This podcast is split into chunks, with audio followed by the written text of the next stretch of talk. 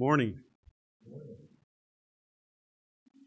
Stories told of a mother who was trying to get her son to wake up so that he might go to church.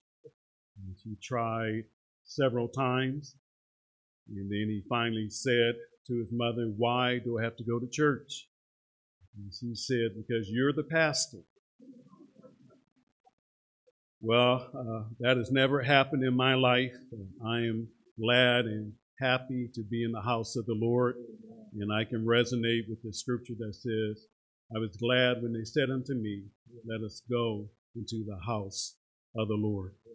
The call to worship scripture is from the Gospel of John, John chapter 4, verses 23 and 24. Jesus is in a dialogue with the Samaritan woman we're kind of debating and arguing about worship. And Jesus says in John chapter 4, verse 23, But an hour is coming, and now is, when the true worshipers shall worship the Father in spirit and truth. For such people, the Father seeks to be his worshipers. God is spirit, and those who worship him must worship him in spirit and truth. Let's pray together. Dear Heavenly Father, thank you for this day, this glorious day that you have given to us.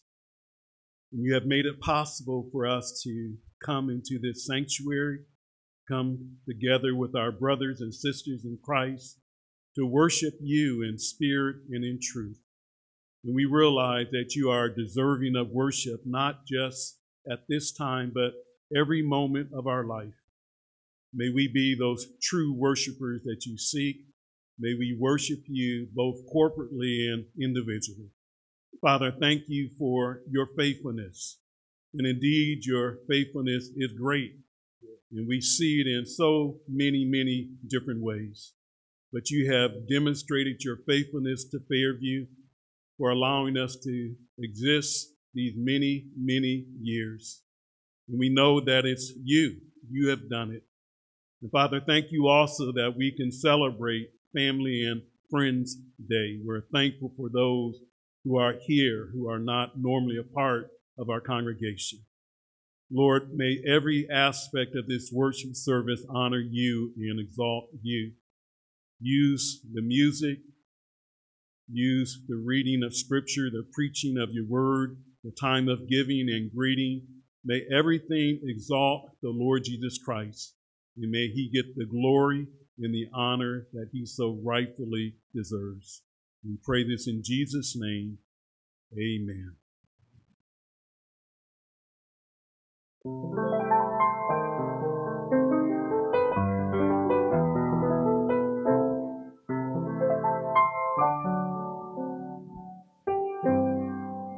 Morning. It's, uh, it's good to be in the house of the Lord. Please stand to your feet.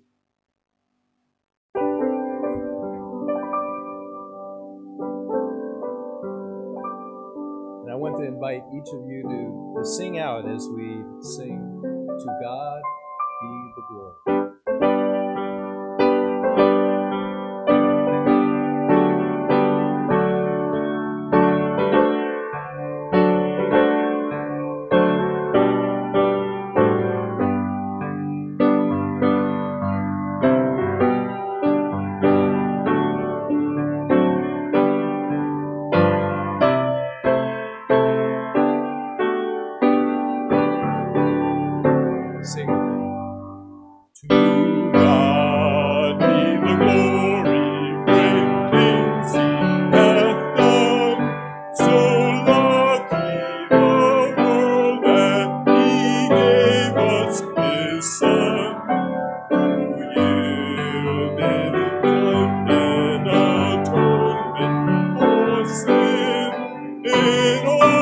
you.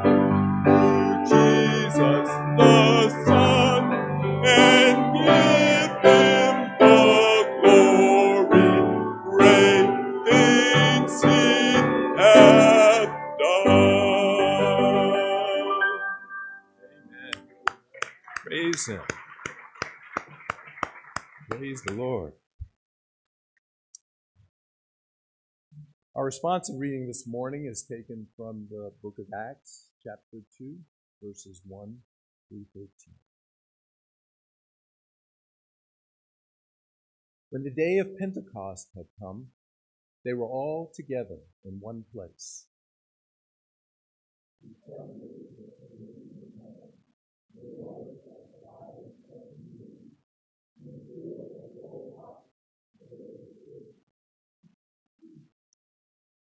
And there appeared to them tongues as of fire distributing themselves, and they rested on each one of them.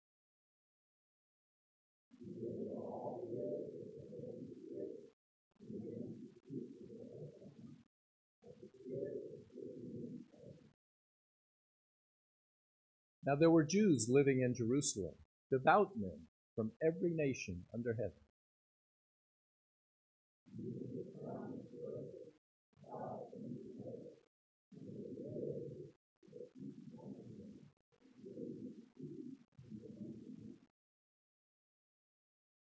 They were amazed and astonished, saying, Why are not all these who are speaking Galileans?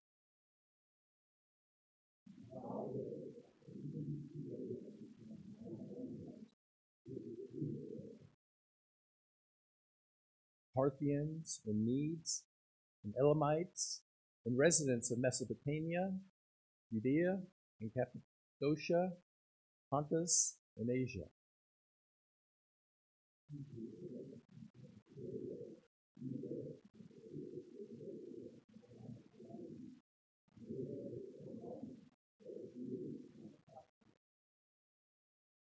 Cretians and Arabs. We hear them in their own, own tongues speaking of the mighty deeds of God.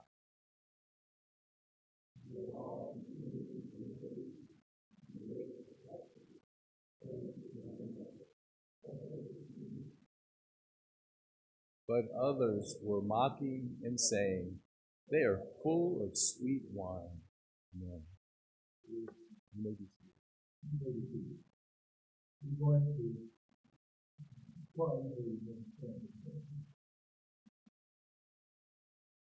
Good morning. This is the day that the Lord has made. Amen. And we are already rejoicing and we're glad it. We're glad to have our that choir singing, leading us in our our song service this morning. Uh, there is uh, a song that you have in the bulletin that Heavenly Music Field is place. Uh, which is a appropriate song for any Sunday, but particularly today. But before we sing that, we're going to uh, sing Rejoice. Come on, everybody. Rejoice. This is the day that the Lord has made. We should be glad about it. So if you join in, put your hands together. If you want to stand back up, feel free. You're going to sing, open up with rejoice.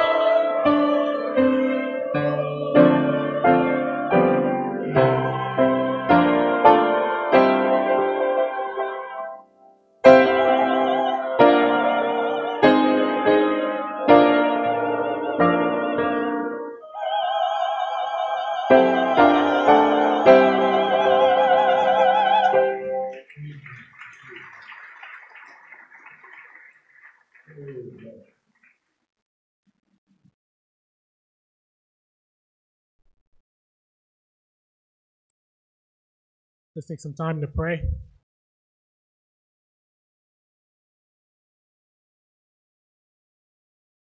Lord, you've been good to us beyond what we can fathom, the things we cannot see.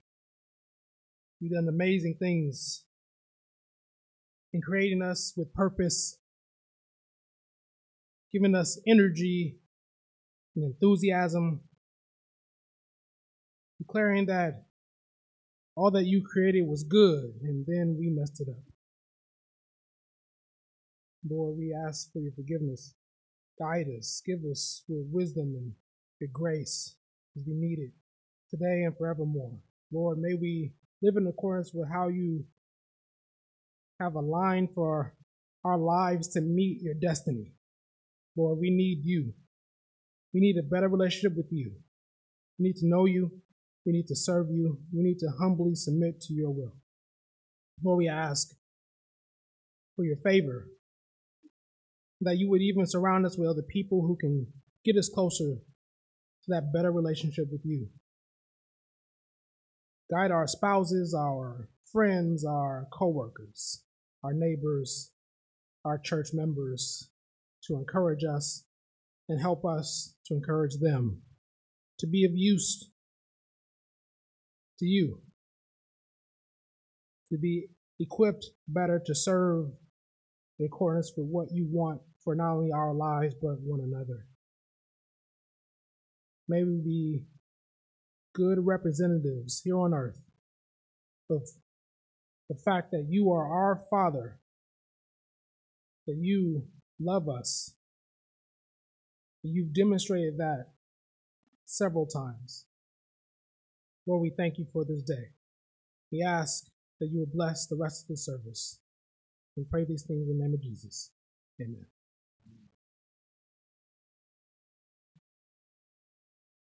It's good to see so many people here, uh, including the faces that I don't recognize, which is good.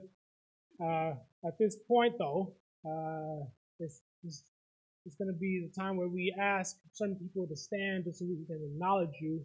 If this happens to be your first time here at the church, we do want you to stand, if possible. Can you just stand for us if this is your first time? Can you, can you do that for us? Go ahead and do the stand.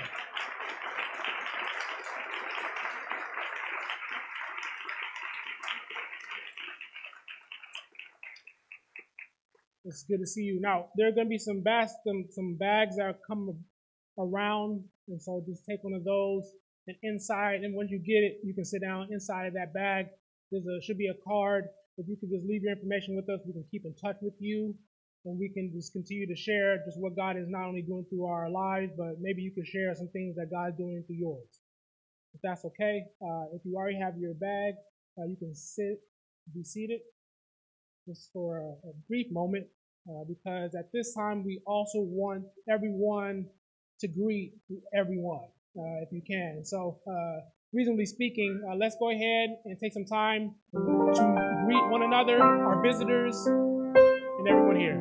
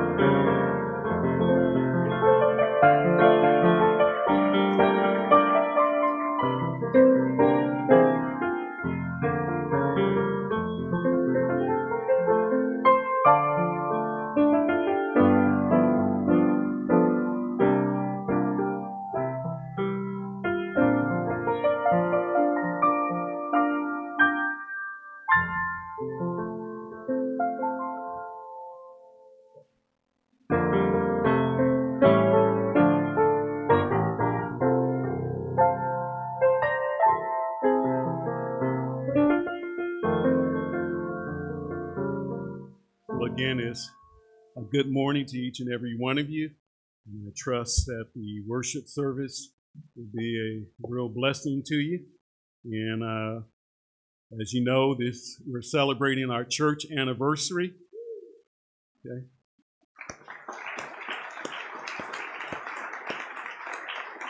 And I think we finally got it right. At least I, yeah. So we have existed for over a hundred years. Uh, that means in the upcoming year or next year, we need to do something special to celebrate uh, the fact that God has been so good to us. So I, I want to share a little bit uh, about the history of our church and uh, where we have come from. So hopefully, with the aid of my, they didn't like my first slide. So, okay, so basically, in the history of Fairview, there's been eight senior pastors. A couple of them, we don't have their pictures. I tried to do a Google search for them, but couldn't find anything. But probably the second pastor that uh, should be noted, and that is Albert Wrights. Uh, we have a building actually named after him. You were to go outside and go to the left. The building that's on the corner is named after him. He was a prolific songwriter. So Glenn, if you do a Google uh, under his name, you'll find that he's written over 100 songs, and he was uh, pastor at Fairview for a number of years. Uh, anybody join the church under Pastor Wright? No? Nobody. Okay, we'll go on to Pastor Britton uh, from 1952 to 1972. Anybody join the church under him? Stand up if you did. Okay, well, we keep on. I don't know who Pastor Limex is. Uh, anybody? You join the church under him? Okay. All right. So this is uh, Robert and Cynthia Ace. And what year did you join? You remember? You just know it was under him? Okay. Okay. All righty. So good. So if you can get a picture of them for me, that would be great. so let's go to the next slide, and then uh, there's Pastor Davis. And he was here from 1980 to 1999. Uh, he's still alive, not in very good health, but he is still alive. How many people, if you joined during the time Pastor Davis came, stand up?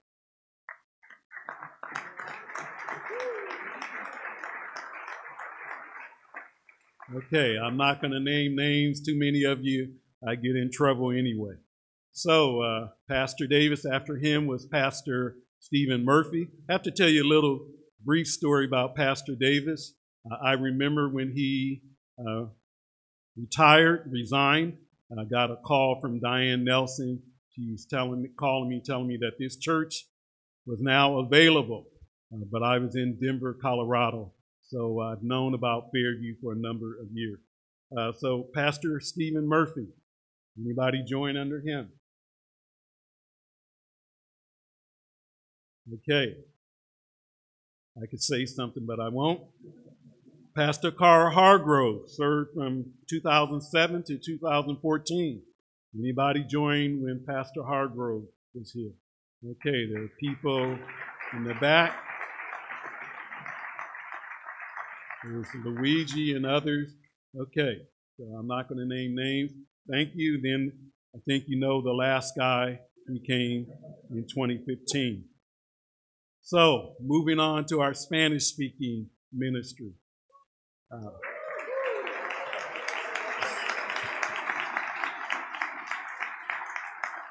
I, I, grabbed this picture off of the website, uh, Adrian. So, uh, yeah, stand up so people can actually see what you look like now.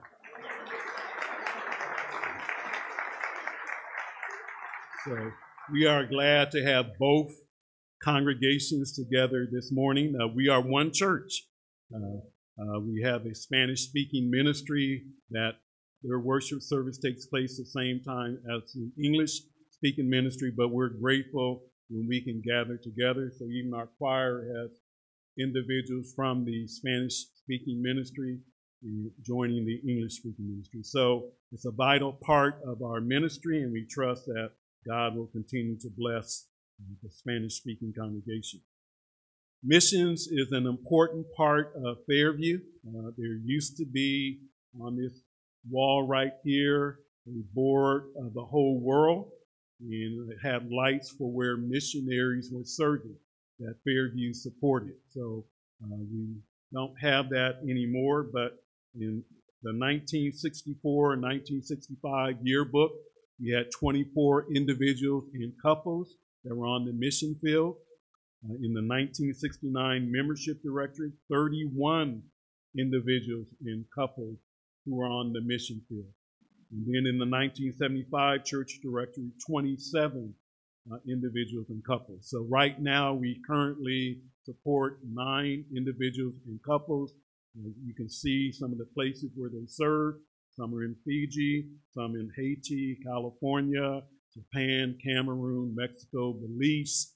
Definitely don't want to leave out Belize. And uh, then we're partnering with certain local ministries like Christian Release Time Education, Los Angeles Bible Training School, etc. So missions is important uh, to us, both local mission and global mission. Another important part of our church is Christian education. Uh, Christian education basically oversees different ministries, and the goal of the Christian Education Board in ministry is basically to make sure that Fairview is being trained in the Word of God. And so we don't just simply want to preach the Word, we want to make sure that the Word is being taught at all levels, at all ages. And so we have ministries like Awana, which ministers to kids uh, from as early, what's the youngest? Four years old all the way up to high school. And uh, it meets uh, during the fall semester, so to speak, and the spring semester. But a great ministry if you have children, uh, young people uh, uh, t- between those ages, make sure that you have them come out on Wednesday night we also have our Sunday school, our children's church, our nursery. Uh, this year we started Good News Club. Well, last year we started Good News Club with Child Evangelism Fellowship, and then also our nursery ministry. And who can forget Vacation Bible School? How many raise your hand if you were at VBS? All right, so we had a great, wonderful time at VBS. We also have some fellowship groups, and those groups are designed to minister to particular ages or particular genders. So we have our young adult ministry covering 18 years old to 35. Uh, we also have a men's fellowship and a women's fellowship. And once a year, we have a sweethearts dinner for couples coming up on February the 10th. So if you are married and you would like to attend, see my wife down here and she can help you out. Uh, just want you to get a little idea of our different boards, and I am going to ask people to stand. So if you're on the deep, I'm going to find out who of our board members are actually here. So if you're on the deacon board, would you please stand? Okay. So you can read their names. I think Ed is preparing lunch for us. But these are our faithful servants, uh, the deacons who oversee a number of ministries. And then we have our deaconess board. Deaconesses, would you please stand? So one of the other ones, Bessie, was here, but she, I think, is helping Ed. And then the Board of Missions. I think I saw Michael. Ryan is back there. So they are officially on the Board of Missions and then the Board of Christian Education. Ingrid and Marlene. I'm announcing the official board member. We do have some trainees on these different boards. And then the Board of Trustees. Okay.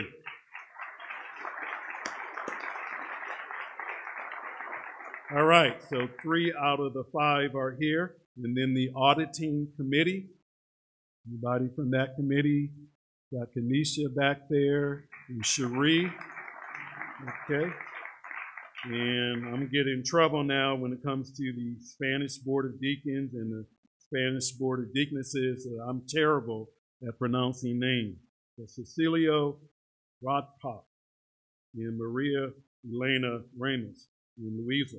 Stand if you are here. Tell them to stand up, Adrian.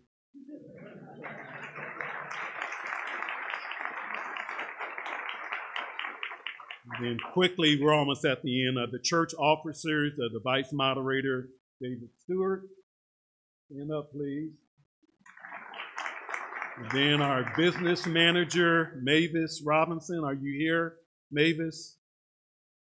Okay, and then we have our treasurer, Bessie. I think she's in the gym. And then we have the financial secretary, Cynthia Ace. Thank you. And then our church clerk, I have to call her Susan Adams, even though she's Debbie to me. So this is my sister. And then just the staff, you know about me, you know about Adrian. Biko, Biko around. Biko, thank you for serving. And then our wonderful secretary. Where is she? Come on, wonderful secretary. Not around. Okay. All righty. So, obviously, when we think about our church, I just want to remind us of God's faithfulness to us. And so the next slide will help me to remind you. But uh, the, the, church began in a tent uh, right next door as part of uh, Elementary School back in 1923. So that's when the church first began. And then uh, it moved to its own facilities, which is basically where we are now in 1926. So God has blessed. There's our wonderful church secretary.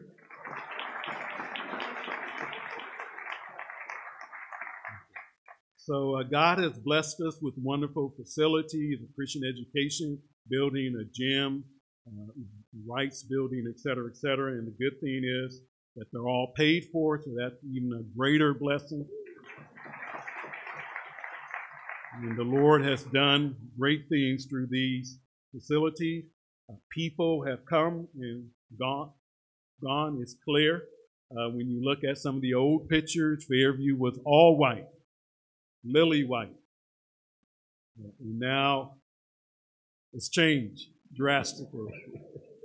So community has changed, the culture has changed, but even though things have changed, we as a church have remained faithful to God. We've remained faithful to God and His Word.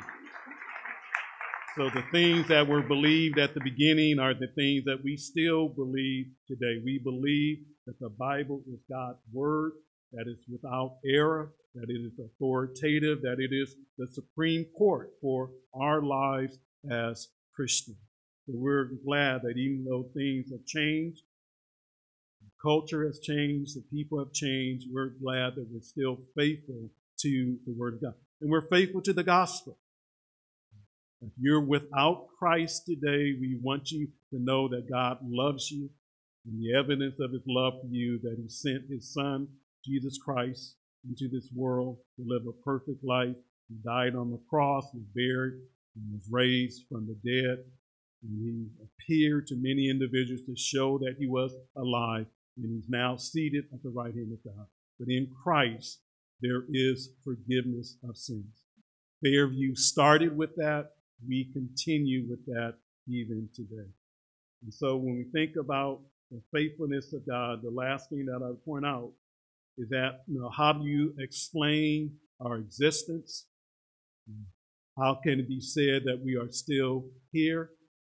It's not because we've been good, because we have done what we should have done. We have fallen short throughout the years as a church.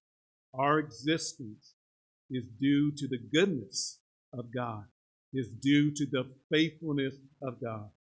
God has done things through us that we could not even imagine. But because of his faithfulness, we still exist today. Not many churches can say that they still exist and are true to God and to His Word and to His plan of salvation like Fairview. So praise God for that. Uh, as Jeremiah said in Lamentation 3, verses 22 to 23, uh, the Lord's loving kindness indeed never ceases, for His compassions never fail. They are new every morning. And as the song was played prior to our worship service, great is God's faithfulness. We should never ever take that for granted as a church. So praise God for his faithfulness to Fairview. I just want you to know that wasn't my sermon. At this time, we are going to dismiss our children to Children's Church. So, children ages four to grade six. Uh, why don't you come forward, and the teachers will come forward also. Um, we have uh, Bible teaching for the children. We don't expect them necessarily to understand all of the things that are said in the sermon. I got rebuked uh, last Sunday uh, by my granddaughter. She's not here today. Uh, but I was told that I said a bad word uh, in my sermon last Sunday. And so uh, I, I, used the word shut up. I guess her parents have taught her that's a bad word. And I use that word to say that we need to tell false teachers to be silent. Uh, I stand corrected. I don't want to offend anyone at all. But we're grateful for our teachers so let's pray now for our children and teachers. Heavenly Father, we do thank you for Children's Church. Thank you for each and every one of these children. Thank you that you love them, that you care about them. May they grow up to have a personal relationship with you through Jesus Christ. Thank you for their teachers. Help them to make the gospel and biblical truth understandable to these children. Thank you in advance for what you're going to do. We pray this in Jesus' name. Amen. And so, parents, your children will be brought back to the sanctuary at the end of service.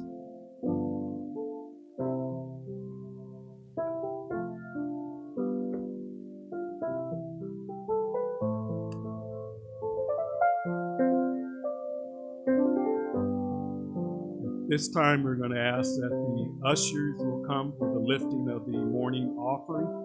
If you're a visitor, first time visitor, and you received a registration card, that orange card, can you kindly uh, drop that in the offering tray? And uh, we're thankful to God that it's through the giving of the members of Fairview that we are able to carry out God's plan here. So let's pray together. Dear Heavenly Father, we again are grateful for your provisions, for your blessings. It's not because we have been so good, it's because of your faithfulness and your kindness that we possess the things that we do and have the jobs that we have. Thank you for moving upon our hearts to encourage us to give to the kingdom, to give to carry on the work of Jesus Christ. Please accept these gifts, use them for your glory and honor. We pray this in Jesus' name. Amen.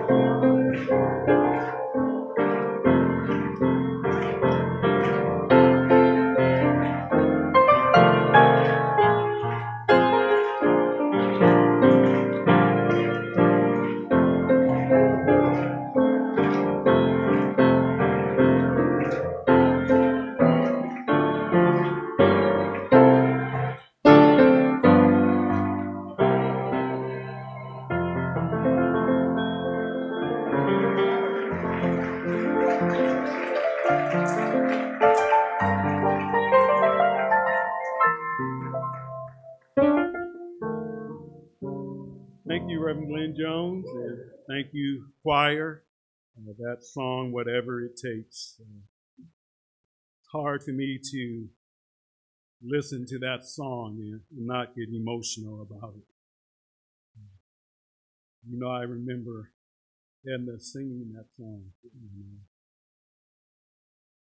It's not to be taken lightly.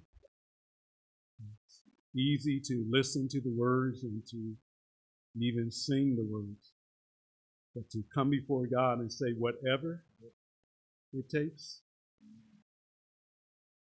whatever it takes, to take it all out of my life, that's quite a submission to God. Because God will use trials, God will use persecutions, God will use afflictions, God will use people that rub you the wrong way to refine you, to get things out of your life. And so when we come before Him, we say, whatever it takes. We can't be plain with God. God has His means of grace that He will use in our lives to get sin out of our lives to help us to be true to Him, to be faithful to Him, and to depend on Him. But I trust that each and every one of us is willing to say to God, God, whatever it takes, I want to be like Jesus Christ, whatever it takes. I'm going to ask that you will take your copy of God's Word and turn with me to the book of First Timothy. Accustomed to stand for the reading of God's Word out of respect and reverence for the Word. So if you're able to stand, please do that.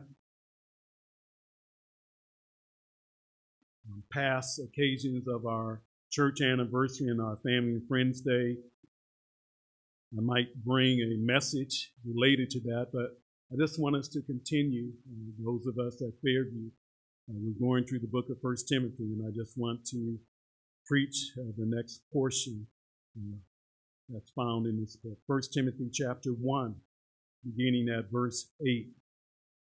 Paul writes, But we know that the law is good if one uses it lawfully, realizing the fact the law is not made for a righteous man, but for those who are lawless in rebellion, rebellious, for the ungodly and sinner, for the unholy and profane, for those who kill their fathers or mothers, for murderers, for immoral men, for homosexuals, for kidnappers, for liars, for perjurers, and whatever else is contrary to sound teaching, according to the glorious gospel of the blessed God with which Paul says, I have been entrusted. Let's pray together. Father, we thank you for your word. Thank you for our time of worship. May you use every aspect of this worship service in our lives to conform us to the image of Jesus Christ. We come now to your word, begging and pleading that you would use it in our lives, that we would be more than just hearers of it, but that we would be doers. We commit ourselves to you and ask that you would have your own way. Use your word to cause us to be more like Jesus. We pray this in his name. Amen. And you can be seated.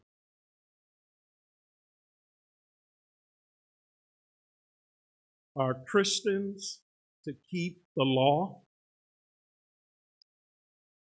Should I, as a believer, memorize the Ten Commandments and order my steps by them? Must I obey the law in order to be saved or in order to live a sanctified, holy life? Are, are believers still under the Old Testament law as expressed by Moses? How you respond to those questions will reveal whether or not you have a sound understanding of the law. It will inform you whether or not your belief about the law lines up with sound doctrine or false doctrine. 1 Timothy chapter 1 verses 8 through 11 demands that the church corporately and, indiv- and Christians individually, it demands that there be no false doctrine about the law no false doctrine about this thing that we call the law. Last Sunday, we realized and we looked at the fact that false doctrine has no place at all in the church. We entitled the message from 1 Timothy 1, verses 3 through 7 No false doctrine.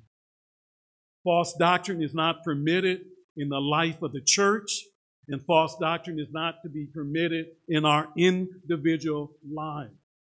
And Paul gave particular reasons why that is the case. He said that false doctrine is illegal according to the word of God. He said that false doctrine strikes out at love. Paul says the goal of our instruction is love from a pure heart, from a clean conscience, and from a sincere faith. False doctrine produces rotten fruit. And that's what it did in the lives of the false teachers that Timothy had to deal with. It produced false doctrine. It, their, their false doctrine produced rotten fruit. And so that when you looked at them, you saw individuals who wanted to be teachers of the law. But at the same time, when you looked at their conduct, they were straying.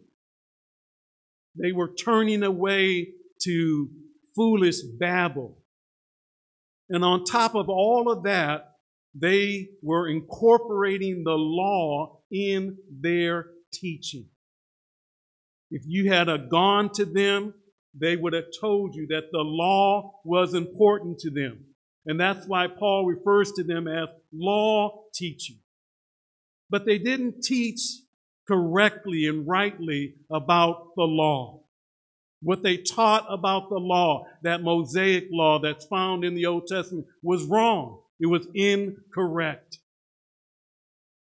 And so when Paul thinks about them and the fact that they want to be law teachers, that riles him up. That causes him to say, I must expose them.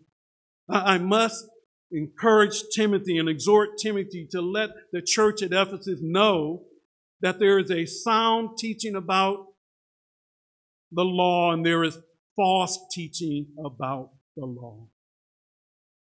So, as we come to this text, I want us to see the law the way that Paul communicates to Timothy that the law is to be seen. And the message to us collectively as a church, Fairview, is that there is to be no false doctrine about the law. We are to have a sound understanding about this thing that Paul is talking about. And so he will point out four features, four distinguishing features about the law. And the first distinguishing feature about the law, Paul says, is that the law is good. The law is good. Paul contrasts himself and Timothy with the false teachers that he mentioned previously. They were law teachers, but he said, You're ignorant of what you're teaching. Uh, you don't know your subject matter, and not only do you not know your subject matter, you are confident and you brag about it, but you're talking loud and you know nothing. Paul says to Timothy, We're different, Timothy. We're not ignorant of the law. We know the law. We're not ignorant of the function of the law. We, Timothy, know the function of it. And that's why he begins verse 8 by saying, But we know. The, the false teachers don't know. But Timothy, you know, and I know that the law is good, that the law is beautiful, that the law is wonderful. This is Paul's conclusion when he thinks about the law. And the law that he is talking about is the Old Testament law as revealed in the by Moses, and we refer to it as the Mosaic law. It would include, most people know, the Ten Commandments. But when Paul gives his assessment of the Old Testament law as expressed in the Mosaic law, including the Old Testament, he says that it is good. That's his conclusion.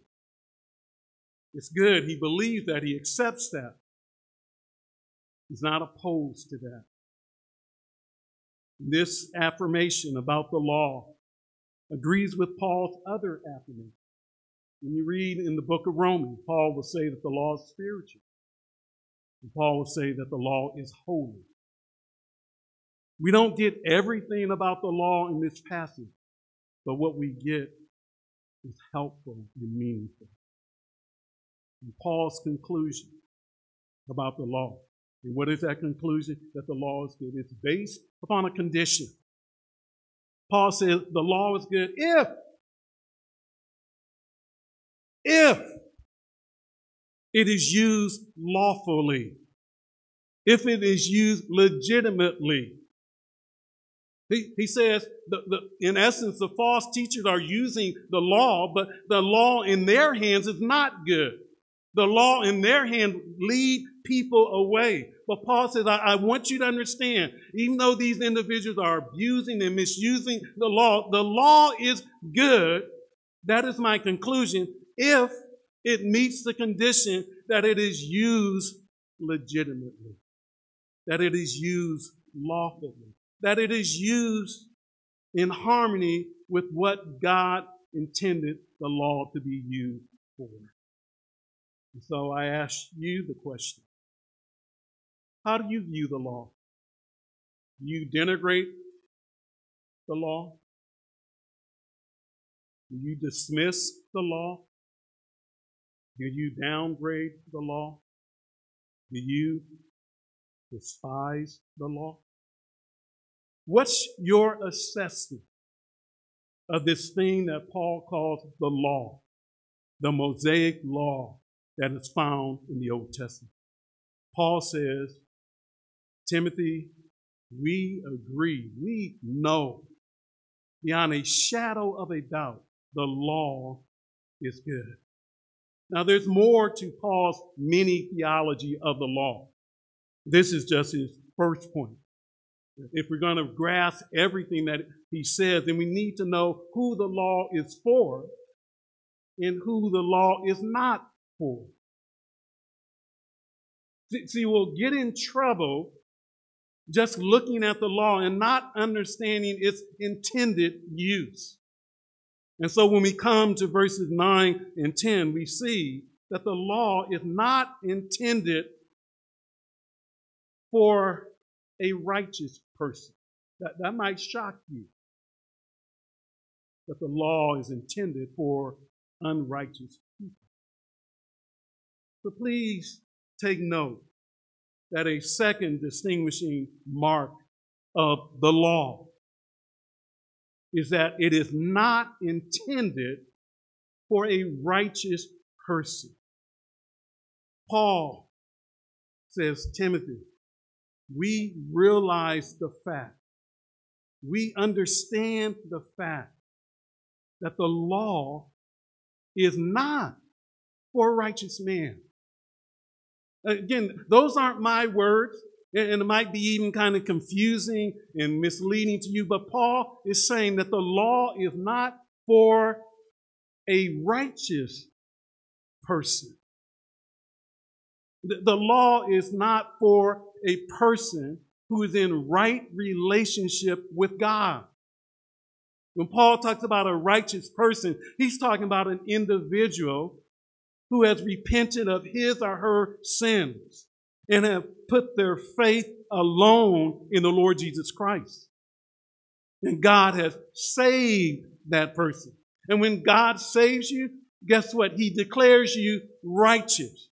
I didn't say He made you righteous because that's what the Christian life is all about, pursuing righteousness day in and day out in our life. But we are declared righteous in the eyes of God the righteousness of Christ is imputed to our account. The Christian, when God saves you, he declares you righteous.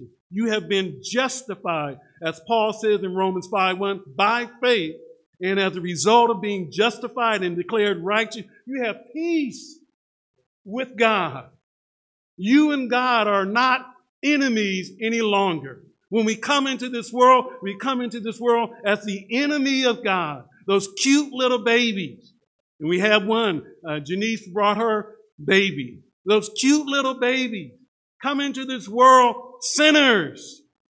They come into this world alienated from God. They come into this world as an enemy of God, even though God loves them and God cares for them, etc.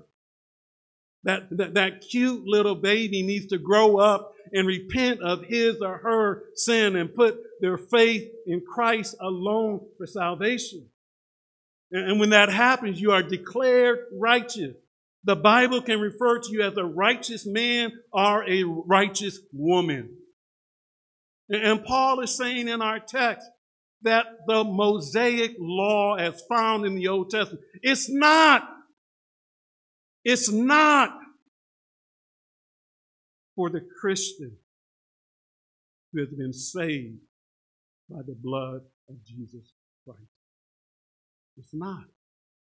I'm not making that up. That's what the text says. It's not for a righteous person.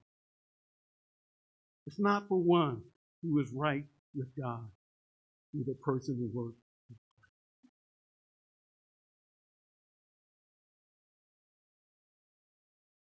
It's not made for that individual. It's not established on an act given to that individual. So what that means is that the Christian during the period who lives during the from the day of Pentecost, the, the church age, who lived in the church age that began on the day of Pentecost, that will end with the rapture of the church during that church age. If you are alive, you live during that time and you're a Christian, the law is not intended for you. And so I ask you the question Are you seeking to order your steps by the law? Are you trying to keep the law? The Old Testament law is expressed by Moses in the first five books, particularly of the Old Testament. It's not for you. It's not for a righteous person. Does that mean that we're lawless? Does that mean we can do whatever we want to do? No. We're under the law of Christ. We're not under the Mosaic law. And so Paul, many theology of the law. The law is good. And the law is not intended for a righteous person. Well, if it's not intended for, for a righteous person, who is it intended for? The, the third distinguishing mark of the law is that the law is intended for unrighteous people. The, the law is for ungodly people. The law is for wicked people. And, that's really even true when you just talk about the law in general. People have established the law so that people will do what is right and not wrong. Governments and you know, cities, etc. They establish law, but God's law is intended for the unrighteous people. And Paul goes to great lengths to tell us what it means to be an unrighteous person, what it means to be a wicked person. He makes it clear in verses last part of verse 9 all the way to verse 10. And let me just read it so that you will hear who the law is for. Paul says that since the law is not for a righteous person, that instead the law is for the lawless and rebellious. The law is for the ungodly and sinners. The law is for, for the unholy and profane. The law is for, the translation says, those who kill their fathers or mothers. The law is for murderers. The, the law is for immoral men and women. The law is for homosexuals, Paul said. I'm not adding to the text. It's right there. You can look at it in verse 10. The, the, the law is for kidnappers. And, and the law is for liars. Are you shocked that among those other sins that sometimes we consider them big sins, guess what? If you're telling a little white lie, the law is for you. And, and the law is for perjurers. Now, those who are willing to take the witness stand and lie. You know them. They'll put their hand on a stack of Bibles and try to act like what they're saying is the truth. They're willing to swear that they're telling the truth, knowing that they're lying through their teeth. That's who the law is for. Paul identifies 14 categories. I'm not going to go through these one by one. I know, thank the, God, you know, the Lord for that. Praise Him that we'll get out a little bit early. But we're not going through all 14. But but but don't miss how these are structured. The four first, it begins with four paired categories. Paul talks about the lawless and rebellious. In the second pair, the ungodly, and sinners. The third pair, the unholy and profane. And then those who murder parents. And, and, and it just points out that, that very first item, the, the, the ones who are lawless, they, they, they live as if there is no law of God. And, and even if they do believe that there is a law of God, they act out and don't submit to what God's word says. But that fourth pair is kind of interesting. And I, I, I know parents, you want me to deal with this, where it says that the law is for those who kill their fathers or mothers. Literally, it says those who strike, those who smite, those who beat, children, young people. You can't be saying to your mother or father, put up your dukes. Let's fight. That's what Paul is talking. You, no, people miss the point because we think he's talking about murder. No, he's talking about smiting, striking. And sometimes we laugh at that, but sometimes sin is so deep in our children when they grow up that they will rebel against their parents and not even fear striking them or smiting them. Some of you as parents have been in fistfights with your kids. And that is contrary to what the law says. The thing that I did not mention is that when this list is looked at, it is to be looked at through the lens of the Ten Commandments. All of these categories relate to the Ten Commandments. And there is a commandment in the Old Testament that says in Exodus 21 15 that if you strike or beat a father or mother, that was worthy of death. Etch that in your minds, young people.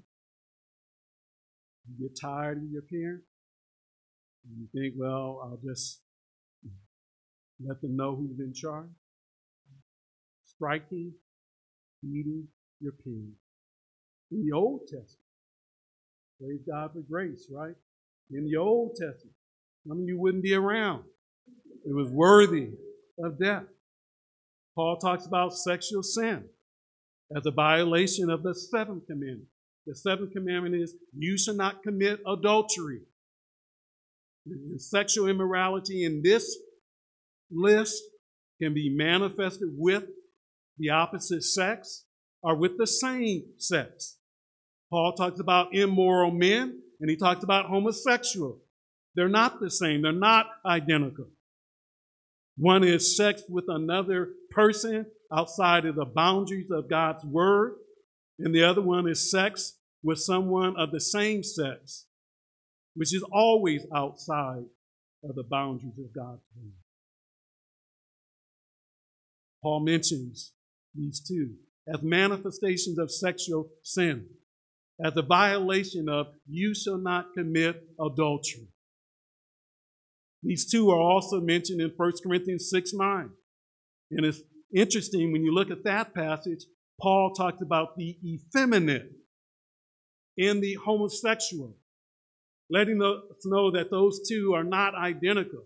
But the effeminate are individuals who are in a homosexual relationship where the male is passive, where the male plays the role of the woman. He, he's soft. And homosexuals, you know what that refers to. There's a sin here, there's a category that's not talked about much, and that is kidnappers. Kidnappers. And it refers to men stealing, slave dealing, slave trading. I got a lot of commentaries, got a lot of books, and they they tell me what this means. It talks about someone stealing somebody else, not their things, but their actual person. One of the commandments is you should not steal. But the height of that, the, the worst form of that, is not stealing something that belongs to someone else, but is stealing that person, just stealing that individual. And many times that was done in order to trade that person and to make that person a slave. Now, I don't know why, but when I read my different commentaries, none of them really apply this term to modern day. But if we understand what it means to kidnap, if we understand slave trading, if we understand stealing somebody and selling that person to somebody else, and that person profits from what takes place. If we understand this term, this term is saying that slavery as practiced in America was sin. No, no if, ands, buts about it. Did God allow it? Yes. But, but those who enslaved others were committing sin. This particular sin, kidnapping, benefiting from slave traders for their own particular use. People try to act like the sin of slavery is no big deal in America. Paul is saying that kidnapping fall into the category of sinners. They're ungodly. So for someone to say, I'm a Christian and I enslave human beings as slaves, that is a major, major contradiction. It doesn't line up with the Word of God. But let me be quick to add that if we really understand this term kidnapping, slave dealing, slave trading, it strikes at the heart of sex trafficking that's going on today. And, and we should be outraged that men and women and boys and girls are being snatched and stolen and being used to offer sex to others. We, we should not engage in that, but we need to do more and actually call it out as sin. And so if we understand kidnappings here, it strikes at the heart of slavery that's practiced in America and also it strikes at the heart of sex trafficking. Let me add, ask a question. Is Paul's list exhaustive? You might have looked at the list and I ain't there. Well, don't be so quick. Because Paul's list is not exhaustive. Paul says at the end of verse 10, and whatever else. Whatever else is contrary to sound doctrine. Now, any kind of living, any kind of a lifestyle, any kind of an act that is contrary to doctrine, that is healthy and sound. And, so what that means is we have to know sound doctrine. We have to know sound biblical teaching because that sound biblical teaching stands against ungodliness. It stands against sinfulness. It stands against kidnapping. It stands against sexual immorality and homosexuality. If we have sound doctrine. And that's why we have to be making sure that we're in a church that is teaching us the Word of God. And as I said last Sunday, not just on Sunday morning, but in Sunday school or on Wednesday night or at LABTF, we need to be learning sound doctrine. Because otherwise, if we can't identify sound doctrine, then we won't know the things that are opposed to doctrine. And so the law is for unrighteous people. It's intended to let human beings know that they're sinful. Some of you, as you and me, as we read this list, we might see ourselves in the list. And it's a reminder that we're sinning, that we need to be saved, that we need to have a personal relationship with Jesus you don't have to stay in these categories. God can free you from these categories. God can release you. God can set you free. The law reveals a person's sinfulness. It reveals that a person is in need of the Lord Jesus Christ. Let me quickly conclude by just simply saying that the law is grounded in the gospel. As Paul ends verse 11, he talks about the glorious gospel of the blessed God. What Paul has said about the law, that it's good, that it's not intended for the righteous person, but it's intended for the unrighteous people. All that he said about that is in harmony with the gospel it's in harmony with the, the good news. And when Paul talks about the good news here, he, he refers to the good news as that which manifests and displays the glory of God.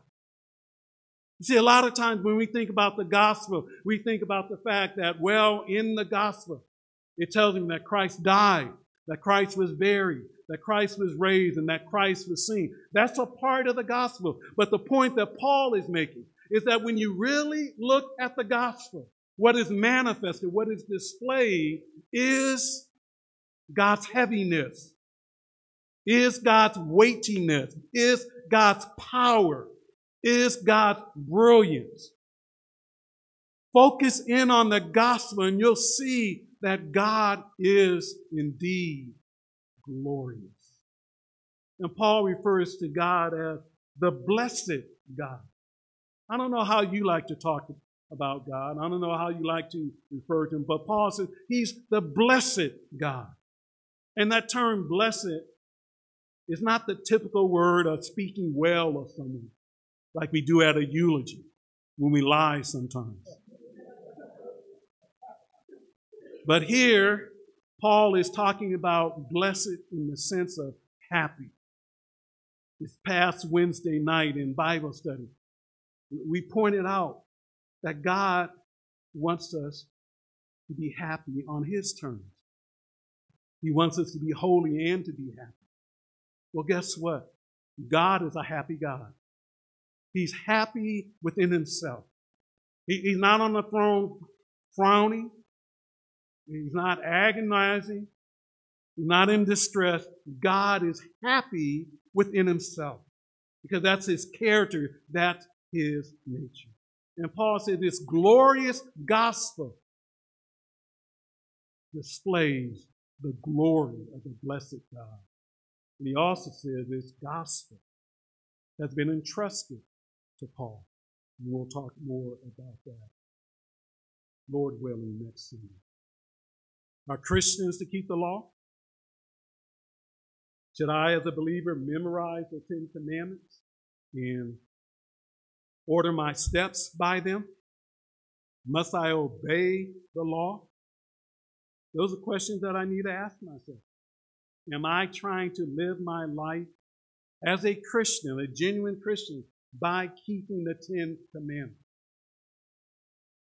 If I go into your house, do I have see a list of the Ten Commandments as if that is what to, is to order your steps?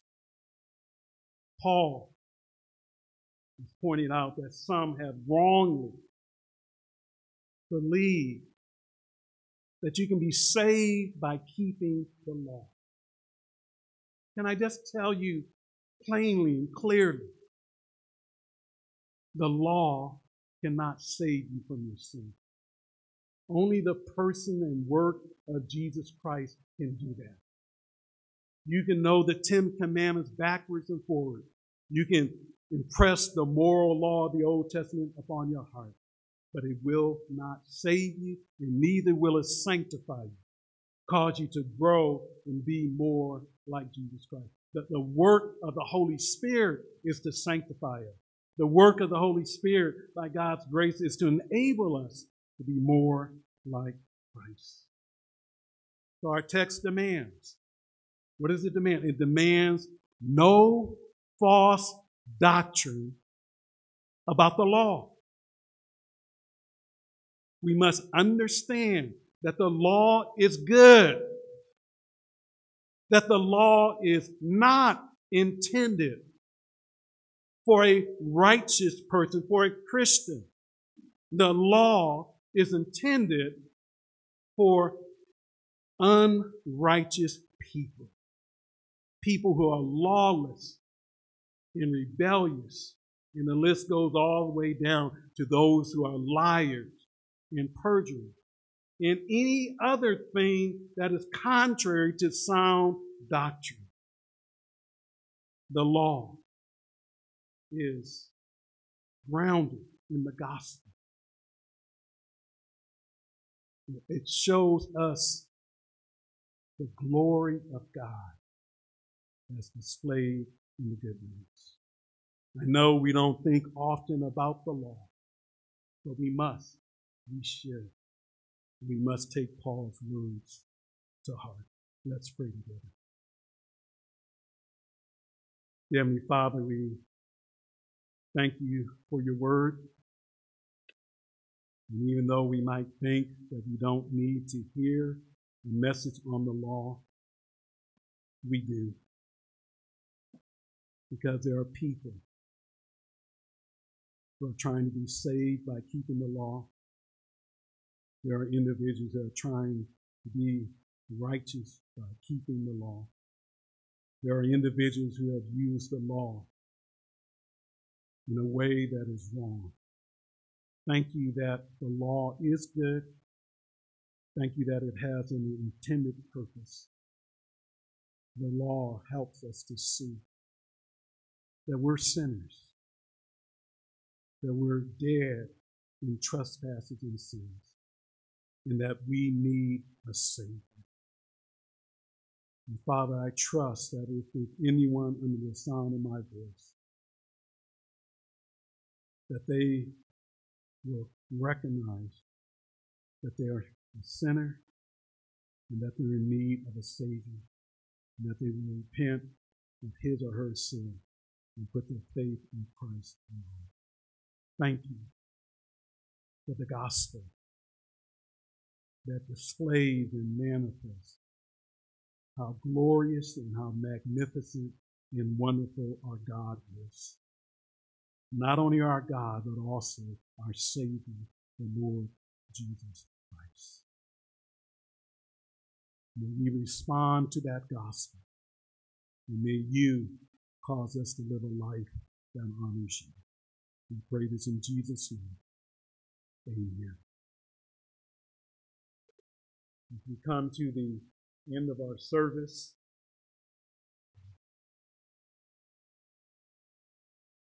we always like to provide an opportunity for individuals to respond to what they've heard. If you're a Christian and you don't have a church home and you believe God is leading you to Fairview, we would encourage you to come after service and someone can sit down and talk with you. If you're not a Christian, I tried to present the gospel several times in this message.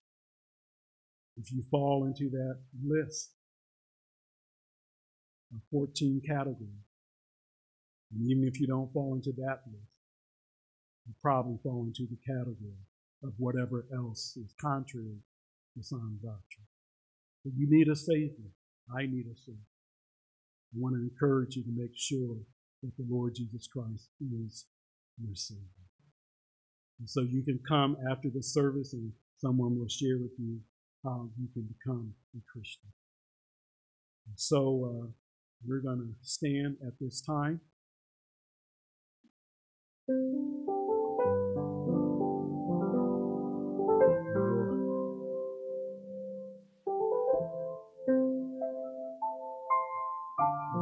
sing our benediction. And after that, we're going to ask you to sit down. those of you who need to get into the gym.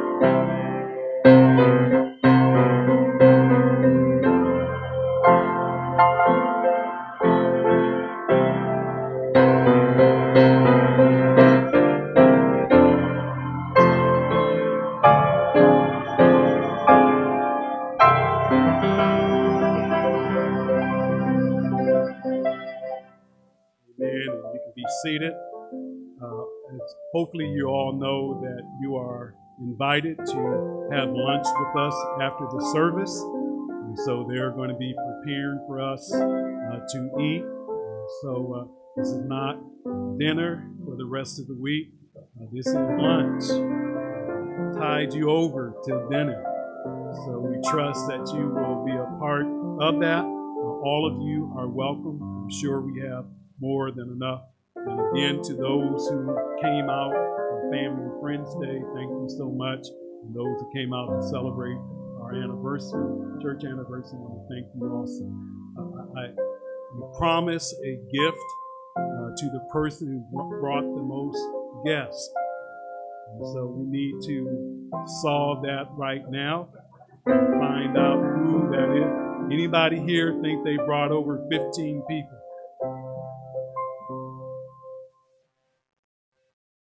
14, 13, 12, 11. Anybody bring over 10? Well, every year it seems like I win. but, but, I won't take the prize. Nine. Anybody over nine? Guess. Over eight.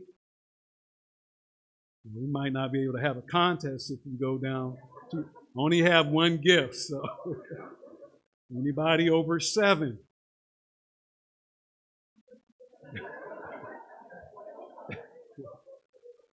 Praise the Lord.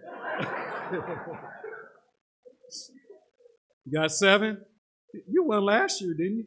No, good. Well, stand up. Stand up with your seven guests.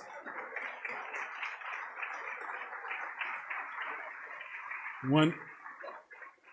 You sure? Okay, remain standing. You got to introduce your guests, all seven of them.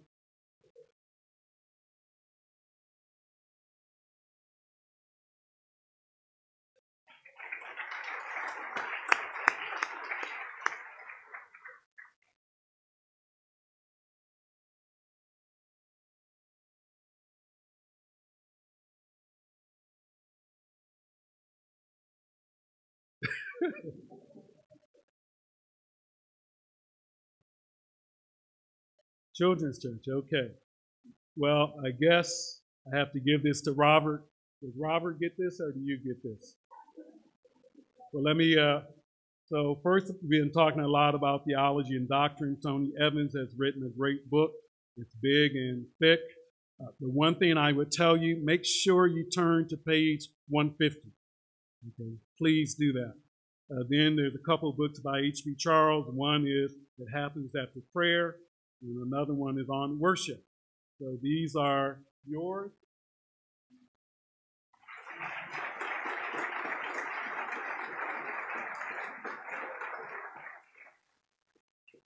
Anybody else have guests? You want to introduce your guests? Come on. Do we have a mic in the house?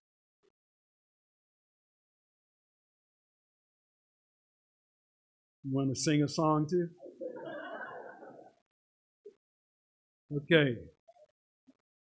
Hold on, we're going to give you a microphone.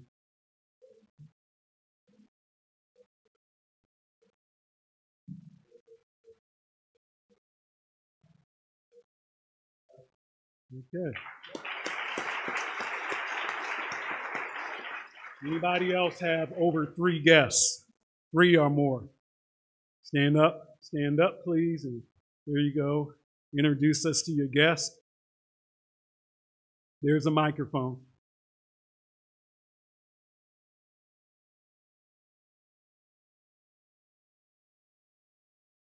Well, you got five.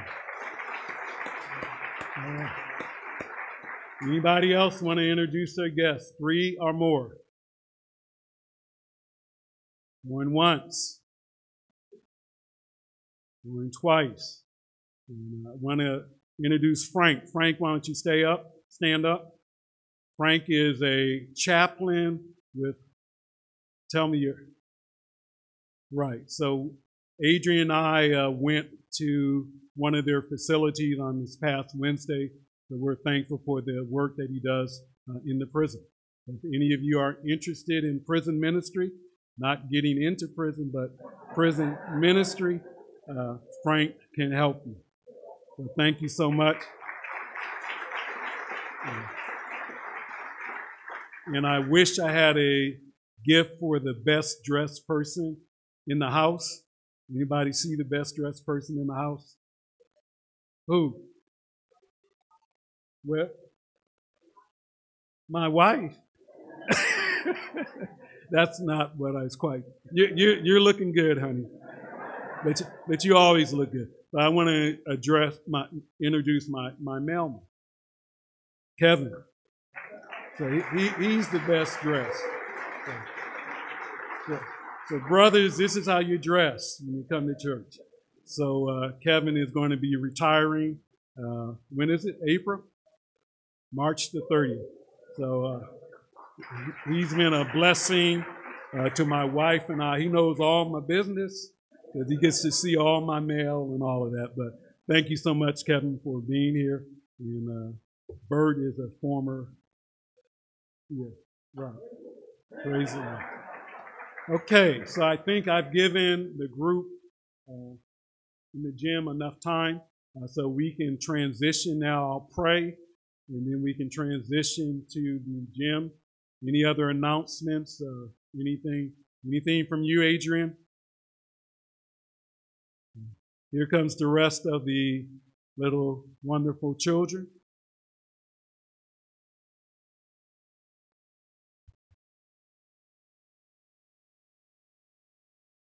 Okay, again, uh, thank you. And uh, we do this same thing every Sunday, so you're more than welcome to come. So let's uh, pray together, and then there's different ways that you can find yourself into the uh, gym. I'll be in the back, so let's pray. Heavenly Father, thank you for this wonderful day. thank you for family. Thank you for friends, for coming out and just allowing us to give you the glory and honor that you so rightfully deserve. Father, we now pray that the food that we eat will nourish us and strengthen us, and that you would use it to cause us to serve you and to live our lives for the Lord Jesus Christ. And your blessings and your grace be upon each and every one of us. We pray this in Jesus' name. Amen. Hey, you are dismissed. And thank you, choir.